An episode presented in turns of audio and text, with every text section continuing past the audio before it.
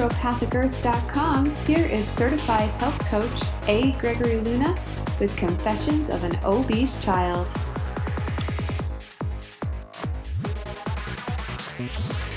Hello, everybody. This is A. Gregory Luna. You can call me Gregory, of course, and welcome back to another episode of Confessions of an Obese Child.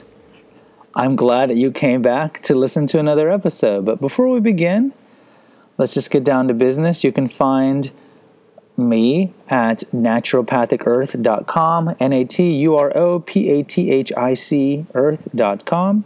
There you can find the written confessions, at least the first 22 of them, in addition to all the podcasts, the Naturopathic Earth podcast and Kate's Apothecary podcast. Speaking of Kate, she renamed her podcast from Naturopathic Essentials to Kate's Apothecary, a guide to essential oils and herbs for the everyday person. And uh, she can explain to you why she changed the name. But if you're interested in aromatherapy and herbalism, check out her podcast on iTunes or SoundCloud or wherever you're listening to this podcast, or you can go to the website and listen to it there. I'm currently out of country. I'm recording this in the beautiful country that is Canada. And as I always joke about Canada, it's like a cleaner, safer, less diverse country than the United States, version of the United States. But I'm currently in British Columbia. I'm on Vancouver Island. If any of you know anything about Canada, it's a large island that's uh, off the coast of British Columbia. And it's north of Washington State. And it is beautiful here. I've been here a few times in my life, but um, I'm just overlooking the inlet of one of the, the many islands in the Strait of Georgia. There's just a, a bunch of islands that are north of Washington State between Seattle and Vancouver, and I'm just looking at the water right now, recording this. So currently in Texas, it's like 100 degrees. So any excuse to get out of summer Texas to go where the high is like 70 degrees um, is definitely an incentive. And we've been very fortunate. Uh, we were over here in Seattle too. We've had sunny weather. The first few days in Seattle was very sunny. Now it's kind of cloudy over here on Vancouver Island near Victoria. But uh, Seattle. Seattle is an interesting town. I, I, you know, I think coming from, and if any of you live in the middle middle America or in Texas like I do, you take you take advantage uh, the space that we have. You know, going to Seattle, and I hadn't been here in 20 years. Everything is is so tiny. The roads are tiny. The streets are not wide. Parking is at a premium. Everything you have to pay for parking. You could literally go to a Thai restaurant, and there's no parking. The, the Thai restaurant doesn't have a parking lot Okay, you have to park in the next the lot next to it, which is a private parking lot. So you got to pay six, seven dollars for parking, or you can try to park on the street. And I know a lot of towns in the downtown area are like this, but I drove through much of Seattle. Much of Seattle is like this. It's just inhabited by these these for-profit parking lots. And of course, it's clever for the businesses because they can make a lot of money, right? You buy this land and then you just charge parking for it. But I just found that to be interesting. It's a very hilly town, so even though a place might be three miles away, it might you take you 20, 20 minutes because of, of the fact that you can't drive that fast.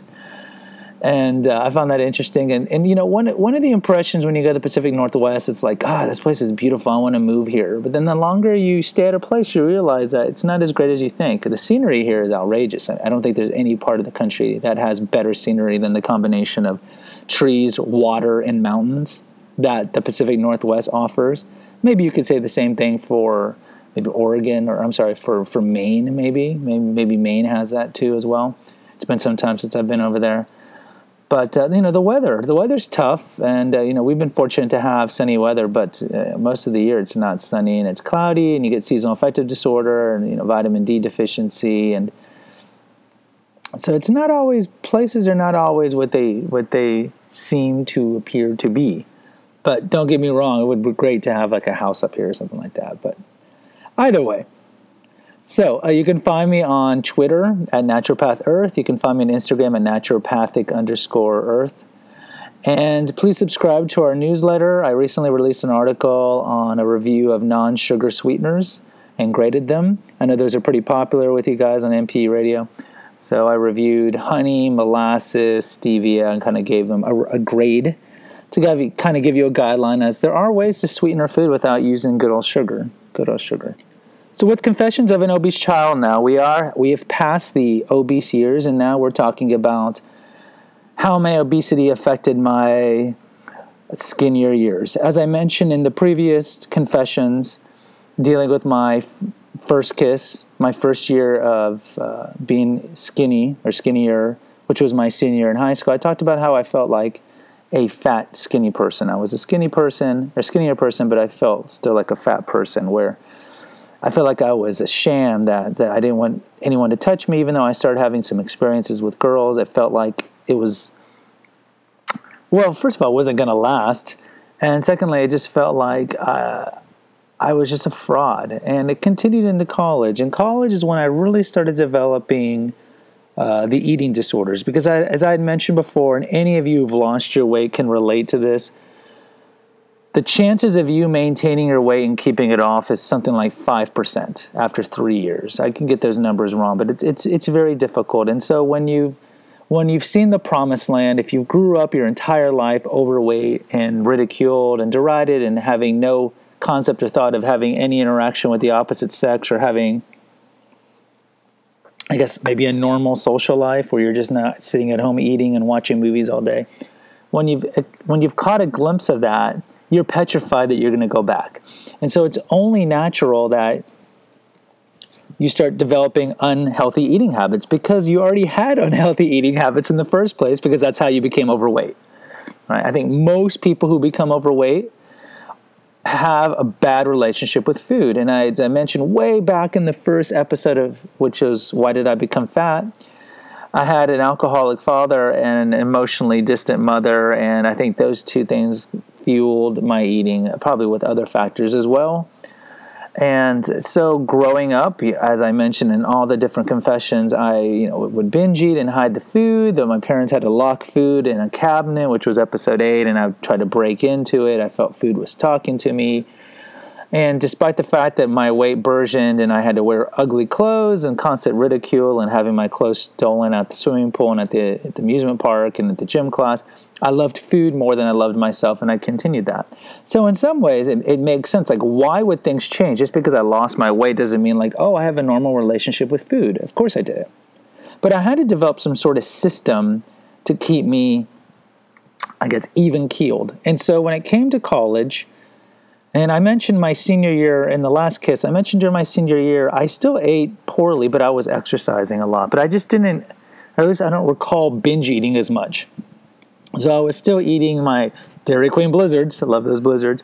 And hamburgers, but I just wasn't eating four of them and, you know, three Big Macs and two gallons of ice cream and all the, the, the nonsense, the inordinate amount of food I used to eat when I was in high school. But in college, being away from my family, because that's I went to college in San Antonio, I grew up in Houston, I had to devise some sort of routine. And so the routine that I came up with was when I was losing my weight, in the, the year that I, I I was in high school the senior year, I would weigh myself every Friday because I thought that was a way to maintain. And I never weighed myself more than that. I think even then I knew it was kind of unhealthy to play with the mind, so to speak, to to weigh yourself daily. And I know some people do that, but I, I really don't recommend it. So I continued to weigh myself weekly. So what what I would do essentially was weigh myself on Fridays, and I would eat an inordinate amount of food over the weekend. And so typically in college, what I would do is on Friday evening, I would run every day at, at the club. And I wouldn't run outdoors because it was weird. It's like I didn't want people seeing me run in, co- in college. Like it was like a little track, a little sidewalk track. And I was embarrassed to run. It's not like I was running shirtless and my bloopy and my, my fat was, uh, you know, jumping up and down. But I wouldn't run in public, and I don't know why. So I'd go to the gym. But Either on Fridays, I would steam, steam, steam, steam, steam. I'd weigh myself at the gym, and then boom, Friday night, binge eat time. Either I'd go out with my friends or I'd eat alone, and just two pizzas, you know, or, or several hamburgers and fries and cookies and cakes. And then Saturday morning, I'd be I'd, I'd wake up early because I always wake up early, even now as an adult. I'd wake up right when the cafeteria opened up. Boom, I'd get tons of eggs and pastries. I'd even eat Ben and Jerry's ice cream for breakfast. Just you know, again, a lot of food, lot of food, lot of food. I'd eat that around 9, 10 o'clock. Of course, watch TV, do whatever I was doing. Then I'd eat a big lunch. Then again, Saturday night, big dinner.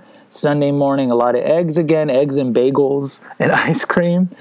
And then starting about Sunday night, then I would start. I would start changing. I would start morphing.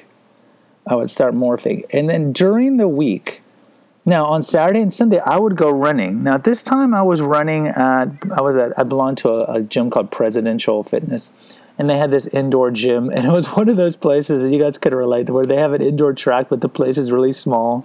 So it's like you got to run this this lap of this circle 26 times to equal a mile. So as soon as you're like on a straightaway, boom, you got to turn, boom, you got to turn, boom, you got to turn. And so it was one of those places where uh, it was upstairs where you were running and other people were running and there was like no space, no space at all. But even on Saturdays and Sundays, I'd have a belly ache. I'd be sick as sick can be, but I would still run. But starting on Monday, it was I, I had very weird eating habits. So Monday mornings I would eat bagels with like salad dressing. I still I, I still like that kind of combination though I don't eat bagels anymore. But French fries I still love it with Thousand Island or ranch or blue cheese. So I'd eat a bunch of that in the morning, and then I'd go to class. And then I was one of those do-gooder types who wanted to get all my classes done by noon because it made sense. You know, like I tell my students, if you don't know, I'm a high school teacher. I tell them, it's like, take all your classes in the morning. Don't be one of those where I want to sleep late and so your, your first class is at 11 or 12 or 1 because it just kind of ruins your day. And I know not everyone's wired like that, but I was taking 8 a.m. classes, 9 a.m. classes, so you could get out of, your classes by noon, and then you'd have the whole day to either work or just do nothing. It just opens up the day. Like even as an adult, it's very difficult for me to leave the house by 11. Like just wake up and binge watch TV or something like that because I blink and it's like noon already, and I, I just don't like that feeling. So then for lunch, I would go to the cafeteria, and I, during college, I would watch soap operas. I think I had mentioned this in a previous podcast. And so I'd go into the one room where, where it was like a, a snack room that had a big TV. And I'd go in there and I was watching all my children, or all my kids as we called it. And so I just developed a bunch of friends. We'd all watch the soap operas together. And it was mostly girls, of course. So I was kind of this, this freak deviation. Why there'd be a boy there, it didn't really make too much sense. So a lot of the girls thought that it was very odd that there was a guy watching soap operas in there. But what I would eat for lunch was I'd get like a big side order of rice, a big side order of mixed vegetables, and a lot of bread. And then I would mix mayonnaise and mustard in the rice and, and throw the, the vegetables in there and just eat all of that. Okay. And then, uh, then I would take a nap and then I'd go running, and I went with my friend Christina because she belonged to the same gym, but she needed a ride. And so around four o'clock, I'd wake up from this nap, and then we'd go to Presidential Fitness. I'd run my five miles in that little that little tight loop upstairs, and then I'd come home, and then I would eat one gram of fat Weight Watchers entrees. Those were very big in the 90s, and those were frozen entrees that were literally one gram of fat. Now, at the time, I didn't look at the sugar content and then I would eat SnackWells, which were fat-free cookies, and I would eat uh, Weight Watchers crackers. So, and, and, and the reason for this is back then it was that paradigm where fat made you fat, and so you wanted to eliminate fat as much as possible. But what are they going to put in that food to give it some modicum of taste? They're going to have to put in sugar to make it taste good. And so I was in a very high carbohydrate, low fat uh, diet for several years, at least the four or five years in college. And that was my routine. I would eat that, and then I'd go to the library or whatnot. But one of the things that I noticed during that time that I didn't even make a connection to was that I developed really, really bad acne. Really bad acne. And I didn't have acne in, uh, in high school. I didn't. I, I have those few yearbook pictures, and I just remember I, I didn't have any acne. I had pretty good skin, and even at this point, I was shaving. And lots of times with men, you know, if you shave with a bad razor, it can irritate your skin. But I didn't have this. But I had really bad acne, and looking back at it, it was because I had I had a uh, I was malnourished. I had a dietary imbalance where the the carbs and the sugar were causing my skin to flare up. And I remember listening to Dr. Lowe who's a famous naturopath doctor. She has a podcast, and she had skin issues. And I remember she she was retelling a story how she went to a dermatologist and asked the dermatologist, you know, is there any connection between nutrition and having bad skin. And the dermatologist said no. And I think it was from there she embarked on her journey to be a naturopath because even then she thought that was nonsense. Because back in the 90s, the, the, the treatment for acne was Accutane, right? If you guys remember that drug Accutane, you could take some steroids too, but you would take Accutane and Accutane. I still remember. I mean, there were on the inserts. It said on the inserts it said if you conceive a child when you're on Accutane, it's going to have birth defects. Do not get pregnant. And then you had to check your have your blood checked to make sure your liver wasn't failing too. I mean, it was a horrible drug, but I mean, there are definitely connections between that, and it just and, and I, I, know I don't have the studies in front of me. A lot of it's anecdotal, but I know that the higher fat diet you have, your skin is much clearer because a lot of it has to do with the hormones. A lot of it to do with hormones, and hormones are built from cholesterol and fat. And so I had really bad acne, and I remember I was quote unquote dating girls in college, and I really and I'll talk about this at the end. I really wasn't dating girls; it was just more like making out with female friends. But I remember one of them dumped me because I had really bad acne. She couldn't even look at me in the face. And I had really dry skin too. And I would like, and this, this goes back to the invisible student too, the episode three, when I was talking about having panic attacks in classes. And part of the reasons I had to have panic attacks is because I had really bad skin and dry skin. And what would happen is I'd splash water or maybe put some lotion on it and look in the mirror and it'd be fine. But then 20 minutes later, once the water dried up, I'd look in the mirror and I would have this horrible skin. Not just the acne, but the dry skin. Because even eventually the acne dissipated, but I would still have really, really dry skin. And so it was difficult. I, for me because I was very self conscious about about the skin as well. I had this very dry skin. And one of the issues was that I've always had psoriasis, which is an autoimmune, autoimmune skin disorder. And I never really had it on the face. It was more on my knees and, and my ankles, around the, the malleoli, the balls down there on your ankles. That's where I mostly had it. I never really had it on my face. But uh, I always had problems with that. So for many, many years, just to go on a side tangent, I would use baby oil – baby oil really helped with my my dry skin on the face, and now I do coconut oil. Coconut oil is great. But my point is that I was I had this imbalance in my diet. So I was it was binge, binge, binge, binge, binge, binge, binge for the weekend. And then starve, starve, starve, starve, starve. And calorically speaking, I probably wasn't starving because again, I was eating bagels for breakfast and a lot of you know rice and, and peas and just weird eating. Like where was the protein? No protein. And it wasn't like I was some avowed vegetarian because back then vegetarianism was not big at all in the early mid 90s. But I wasn't getting any meat. I was eating breads for breakfast, rice and veggies for lunch. And then at night I was eating these entrees which mean, you know, might have like like sesame chicken with rice, you know, whatever whatever one gram of fat, and then you start thinking, it's like, what kind of meat? If I don't even remember if there was meat, but what kind of meat are you getting in a, in a Weight Watchers one gram of fat when meat itself has a lot of fat? Right. So, I I, I was definitely not getting enough fat and I was not getting enough protein for five days. So during those five days, I would run and run and run, calorie in, calorie out, right? I was eating a lot of calories, especially on the weekends, but I was trying to burn it as much as I can with the run. And so it was not healthy at all. I just remember eating like a lot of jello at night with my one gram of fat cookies. And I, I still I still had binge eating issues. I remember I had a roommate who was from the Netherlands, Yusuf, Joseph. And I remember we had we had to go to roommate mediation because what I would do is I would go through his refrigerator. You know, when you had a roommate, you each have your little fridge, or maybe you'd share a fridge.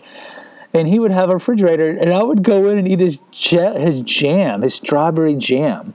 And it was the same thing. You, I was still fixated on food like I was when I was a, a child and an adolescent. You know, I wasn't whispering, food wasn't whispering to me, but I would think about it all the time. And so sometimes I would just like during the week when I was essentially starving myself and eating just crap with no taste, then I would just go in and grab his jam and eat the entire jam. And it wasn't like Smucker's jam. He had this really great like imported from the Netherlands jam. And he'd get furious. He'd be like, uh, Albert, why are you eating my jam? And it got to the point where we had to go to mediation, roommate mediation, because I was eating all of his food. And I'm sure at the time I was apologizing for it, but I couldn't stop because I was withholding myself. And you know, if anything, anytime you withhold yourself, you just build up all this pressure, pressure, pressure, pressure, right? It's like binge eating, right? And then as soon as you eat, oh, there's a release, there's a release. And then boom, guilt kicks in. Why'd you do that? Why'd you do that? And I'm not talking really about Yusuf's jam, but the cycle of binge eating that all of you can relate to if you're listening to this.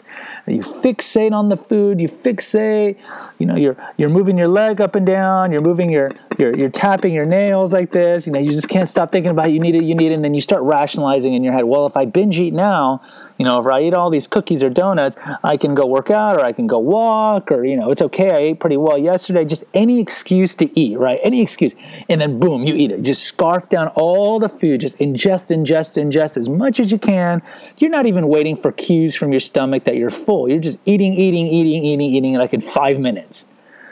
10 minutes you're just scarfing all the food down. And then of course you feel like you feel like crap right? Because your tummy hurts especially and i noticed this too back in my college and then graduate school years and i'll talk about my graduate school years in the next podcast. But i if i didn't drink water while i was binging i could eat a lot more. But as soon as i drank water oh my stomach would kill me. I'd have to lie on my belly. Oh i would have to walk. I mean i had to come up with these little ways to sit and stand because my stomach would ache. But I could literally eat like five Big Macs and four large fries and gallons of ice cream.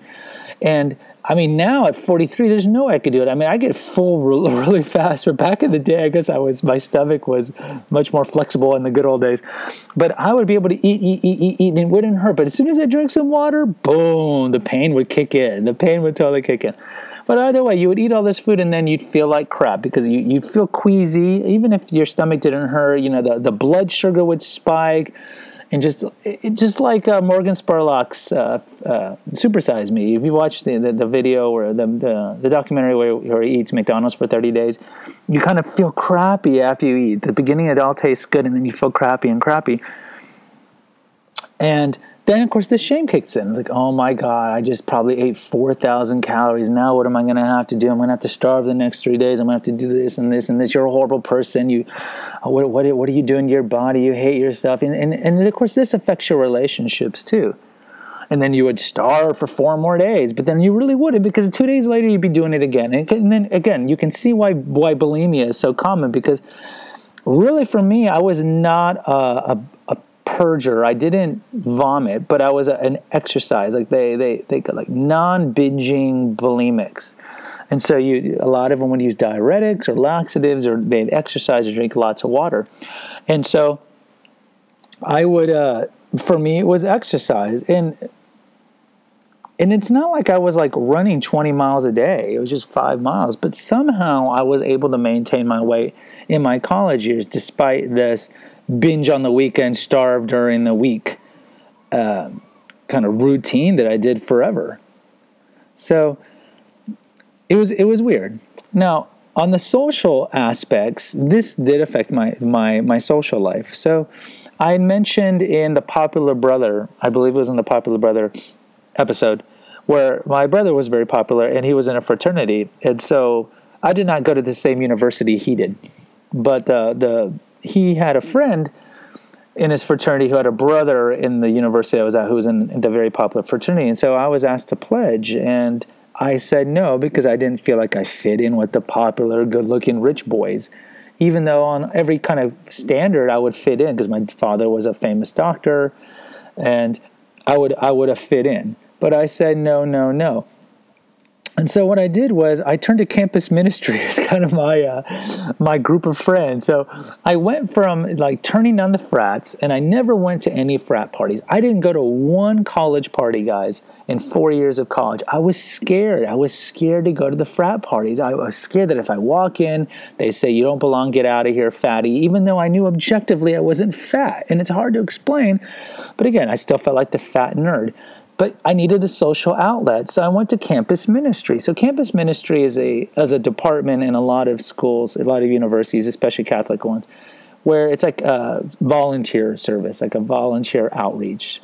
And uh, you can either they would have different programs, but they would definitely have religious retreats where you would go to retreats with people that were like minded. There was a lot of praying, Bible studies, And then through that outreach, you would do after school tutoring, or you would go to the prison, or, go to the jail, attend to the homeless people, and so forth. And so I joined campus ministry.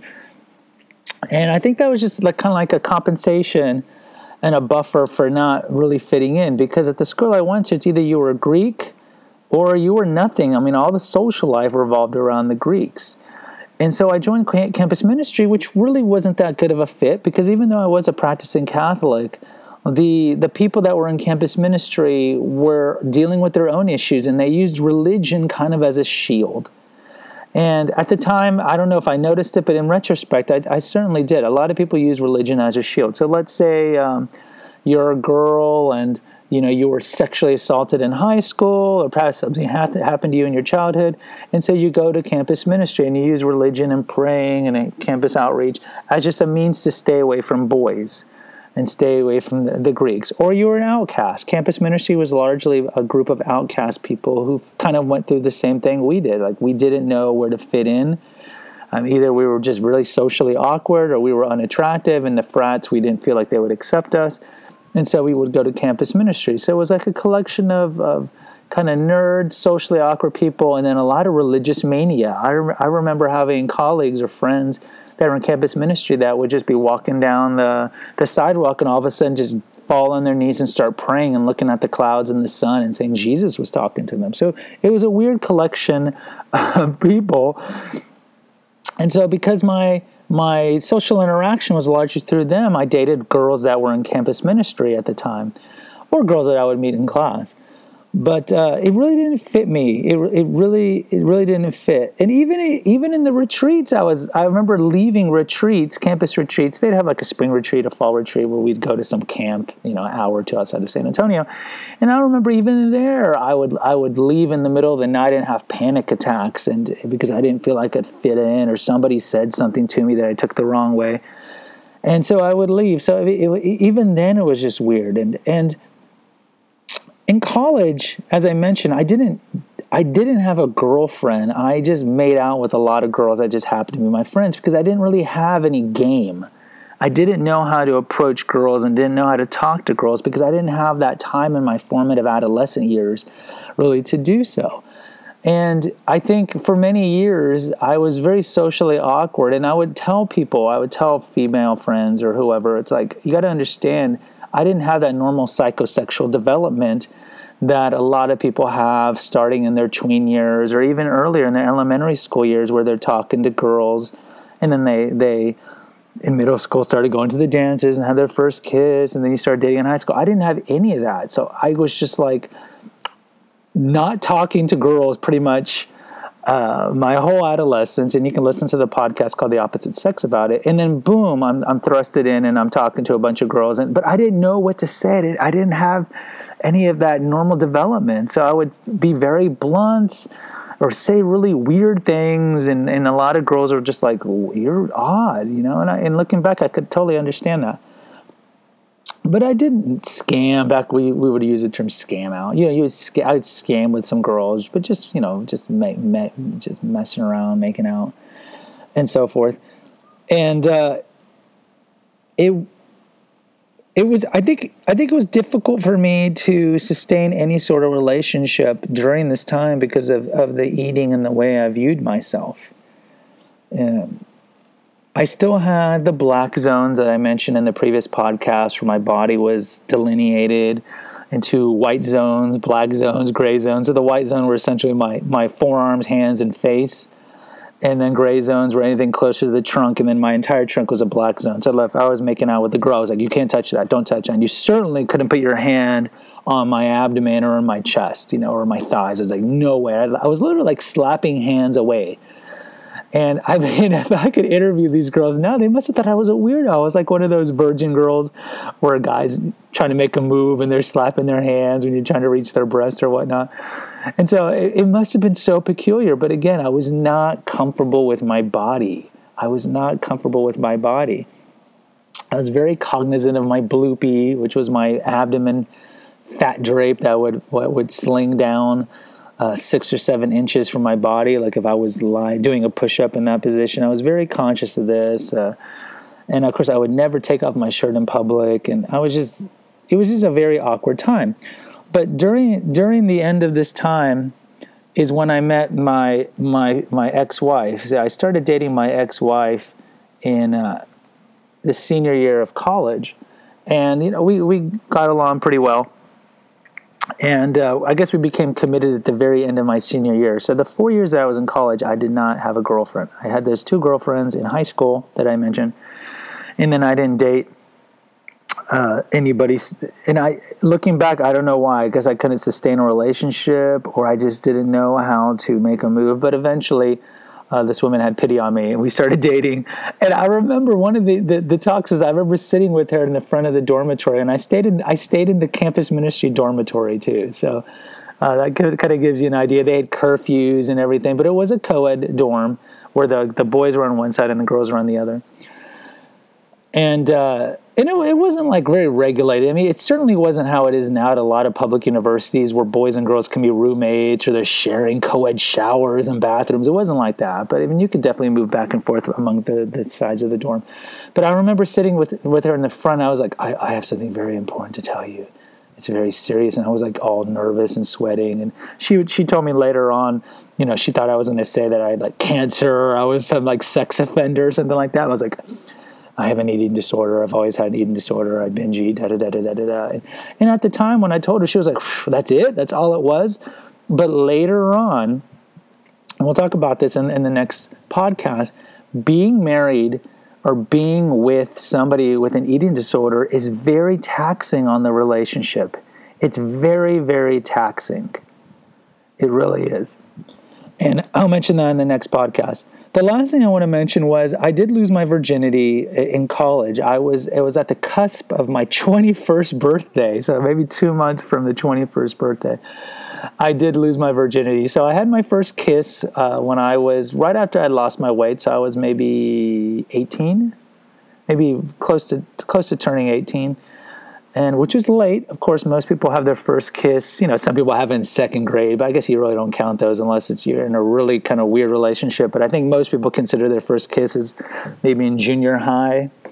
But I had my first kiss when I was close to 18, and then I didn't lose my virginity until I was close to 21. And one of the reasons was I had this very romantic notion of relationships. And at the time, between 17 and 21, I think some of those those girls that I was just making out with, some of them just didn't want to have sex because they were virgins, and some of it too was I didn't want to lose my virginity unless it was with somebody that I was in love with. Now I know this sounds so like unguy-like, right? Because guys just want to lose their virginity as soon as they can and just have as many conquests as possible. But I distinctly remember, and I'm not saying this to make myself look good because in a lot of these episodes I don't make myself look good at all. I come off pretty badly. But I really, I guess I was watching too many rom coms with Meg Ryan at the time, but I really wanted to have a relationship and have sex or make love for the first time. And I feel bad for the, the, the kids nowadays because we live in this Tinder world, right? Where, and I explain this to the students in sex ed. back in the day, like in my time or before that, you had to date a girl and you had to put in your time, so to speak. It could be a month, two months, six months, a year until the girl felt comfortable to have sex and, and, and, and, then you guys would have sex. But by then you would get to know each other and you kind of knew each other's quirks and then you could end the relationship if, if either of you ended up being psycho or you saw some traits that you didn't think were that healthy. But with the Tinder world that the kids grow up nowadays, it's the opposite. I mean, they literally have apps for you just to have sex, Grindr, Tinder. And so you have sex and then that bonds you because of the oxytocin, the dopamine that's released, the endorphins and so the rest of the relationship, you are hooked on sex, you're having sex a lot, and then you're getting to know the person at the same time. And so at that point, you might see tons of red flags. This person's controlling, this person's possessive, this person's bipolar, this person, you know, whatever it is. But at that point, you're so hooked on the sex because of all the, the hormones that are being released, you kind of push it aside, like, oh, it's okay, or this person's really good looking or really hot, or maybe they're in a phase. And so lots of people get engaged or even married during this phase. And then one day you wake up, you're like, oh my God, this person's mentally ill or that we're not compatible. And so that's why it's really important to put in the time because when you're putting in the time, uh, you can see a lot of the red flags that, that you would not see if you just had sex very quickly on and then try to have a relationship after that. But the funny thing about losing my virginity was was the girl at the time was was a, a bisexual. She had dated guys, but during the phase she was a lesbian. And she was a friend of a friend at school and she was in houston. So my friend that i went to, to school with was from houston and so i guess i went to houston one weekend and i met her friend and i guess we just hit it off but she listened to a lot of tori amos so i guess no that was like a red flag if any of you know who tori amos was. Tori amos was a very popular i wouldn't say very popular but she had some some big hits in the in the early to mid 90s and she played a lot of piano. She had red hair silent all these years was her, her big hit that came out in 91 but she uh, very her songs are were very very uh, powerful a lot of sex references and she was raped so yeah she had a song about rape and and so yeah, looking back the fact that this girl listened to Tori Amos should have been a total red flag that she was a little up and down and but uh, yeah I I, I, I, recall in my last podcast I mentioned how my first kiss was not the best thing because it was like a, a, lot of teeth clashing because I didn't know how to like move my face and slow down and just be a bit lip, lips on lips. So it was a lot of teeth crashing. My first experience with sex, uh, I'm sure I liked it. You know, this was 20 something years ago, but um, yeah, no, I, I, probably won't get too graphic on this, but just know that she was a lesbian, or at the time she was bisexual, and then I, I don't know what. Uh, later on, I, you know, we did talk, and then we just stopped talking. I think she had a boyfriend at the time. I honestly don't remember now, or maybe she had a boyfriend after the fact.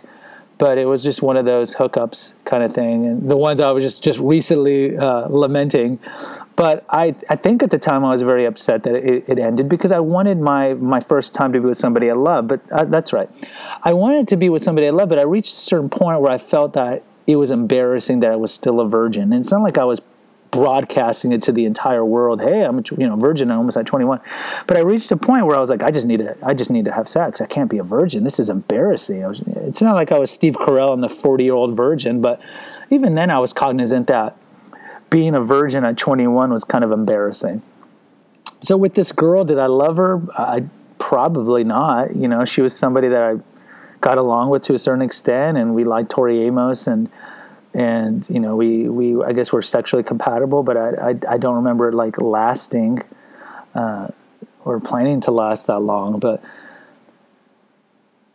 yeah, and it just ended. Yeah, that, and that's really all I remember about it. And I know I know a lot of people do not lose their virginity until twenty or thirty, and and I was on on on one level very lucky that I was able to lose my virginity at twenty one or close to twenty one, because I, I when I was overweight, I literally thought I was never going to have sex and then I would be a virgin forever. And, and, and it's somewhat, you know, looking down on that because here's the thing is like anyone can get married, anyone can have relationships. Overweight people, of course, can can get married and have relationships, and they certainly do. But I, I guess at the time, I was thinking like, well, I was fat and overweight, and I would never find a girl. Not maybe thinking that I could find an, an another overweight girl and we could have a very good relationship. You know, why is that so anathema? Why is that so hard to believe? And is it because overweight people want to date regular weight people if they had the choice? I mean, this would be a very honest conversation to have in an interview, which hopefully is forthcoming. I mean, overweight people, do they ideally want to date regular size people? And if that's the case, I mean, isn't that kind of contradictory and hypocritical? But certainly, you could be morbidly overweight and have a relationship with someone of the opposite sex. Uh, but at the time, I thought I was never going to. So, uh, when I was overweight. So I am aware that some people never have sex or never or, or remain virgins their entire life. So, but I can only really speak about my experience. So I did lose my virginity at 21. So those are just some of the experiences that I had in college. I essentially had very weird eating habits that continued into my graduate school years and into my 20s and 30s, which I'll talk about in the next episode. And the next episode is really going to focus on how eating disorders and how you view your body affect uh, long term relationships. And so we'll talk about my relationship uh, with my ex wife and how it affected our relationship throughout the years. So, please uh, forward these podcasts to other people that you know that you think that might find it interesting, especially people who grew up overweight or who are currently overweight, or forward it to anybody. Please listen to, to Kate's uh, podcast, which is Kate's Apothecary. And uh, until next time, take care, God bless, and please contact me through social media and let me know if there's anything that you want you'd like me to talk about or or anything similar to that. Okay? Take care. Bye-bye. Thanks for listening to this episode of Confessions of an Obese Child. Make sure to visit us at www.naturopathicearth.com for additional confessions, wellness articles, recipes, and a whole lot more. Leave us a review on iTunes and subscribe to this podcast. And don't forget to follow us on Twitter at Naturopath Earth. See you next time.